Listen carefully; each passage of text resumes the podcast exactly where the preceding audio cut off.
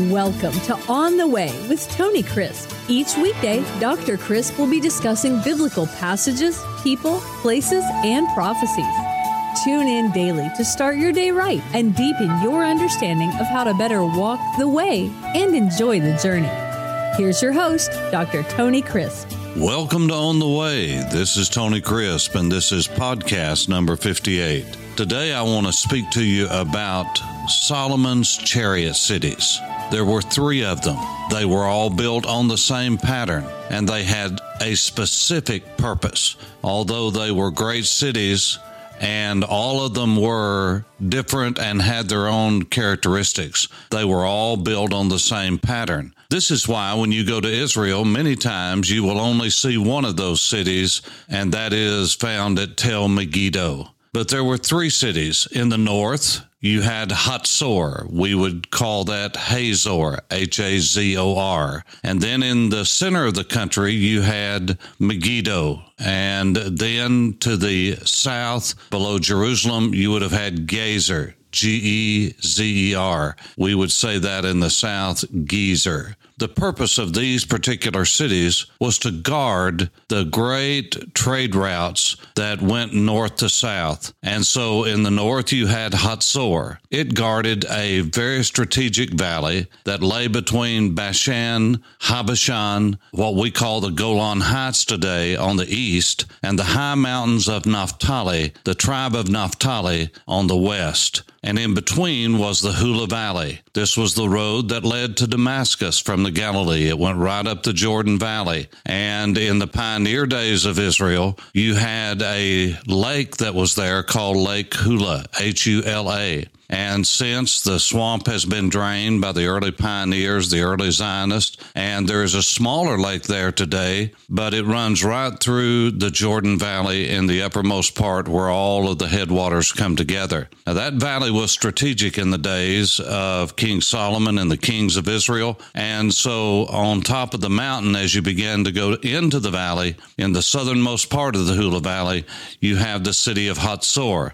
That's the same Hatzor that was mentioned mentioned in the book of Joshua when Joshua was in his northern campaign and was conquering the land that was promised to the north of the country. And indeed, archaeologists have found ashes and a layer of ash showing that indeed what the Bible says about Joshua, that he burned it to the ground. At uh, we have found ashes that date back to the day of Joshua, just as the Bible says. But then in the Central Valley, which separated the Samaritan Mountains that lie to the south of the Jezreel Valley and the lower Galilee Mountains that rise to the north, you have the great Jezreel Valley, called by the Romans the Valley of Esdraelon. In the book of Revelation, it is called Har Megiddo. Har is the Hebrew word for mountain. Megiddo is the um, city there that uh, guards the plain. And so it's called Harmageddon, and the rough breather is taken off Armageddon. It is uh, said by Napoleon to be the greatest battlefield the world has ever known. Through that valley and through that Megiddo Pass that guarded that valley would have come the great generals of uh, the Assyrian Empire, Nebuchadnezzar, Cyrus the Persian, Alexander the Great. Pompey, the Roman general, all of the Muslim conquerors, and uh, those that would come after, like in more recent history, you would have had Napoleon, Allenby. As a matter of fact, when Allenby was knighted in his homeland of England, he chose the name Lord Allenby, Lord of Megiddo. And uh, you will see when you go there the vast digs that have been done, the archaeological digs. And then to the south of Jerusalem, guarding the Ayalon Valley, or Ajalon, as we would say it, where Joshua asked for the sun to stand still and the moon to not shine. It was there in that valley, coming up from Egypt, where Solomon built uh, Gezer. Now, the Egyptian Pharaoh had burned it to the ground, and then he gave that to his daughter, who married Solomon, and Solomon built that. And you can read about that in the book of First Kings, chapter 9. And let me just read a couple of verses to you. And this is the reason for the labor force which King Solomon raised to build the house of the Lord, his own house the Milo or Milo, as we would say it, the wall of Jerusalem, Hatzor, Megiddo, and Gezer. Pharaoh, king of Egypt, had gone up and taken Gezer and burned it with fire, had killed the Canaanites who dwelt in the city, and had given it as a dowry to his daughter, Solomon's wife, and Solomon built Gezer.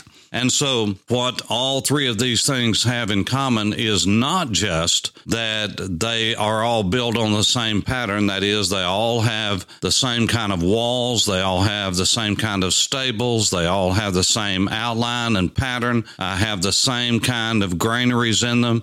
They all have uh, water tunnels. Many of you have walked through Ahab's water tunnel that he built about 850 years before the time of Jesus, and you can still see the chisel marks that marked where they brought the water in from the spring that was outside the city walls, and they burrowed it through all the way inside the city walls where the enemy would not be able to keep uh, them from having fresh water, and so thereby they could uh, last longer in a siege. And uh, many of you have walked down those uh, steps and walked out the other side and uh, walked through that tunnel. It is fascinating. Well, the same thing's true at uh, Hatzor, the same thing's true in uh, Gezer, and it's also true in Beersheba as well. When you go south with me one day, you can uh, see Beersheba and the beautiful city that's strategically located in the Negev and the capital of the Negev today. But the other thing that all of these had in common was the Via Maris.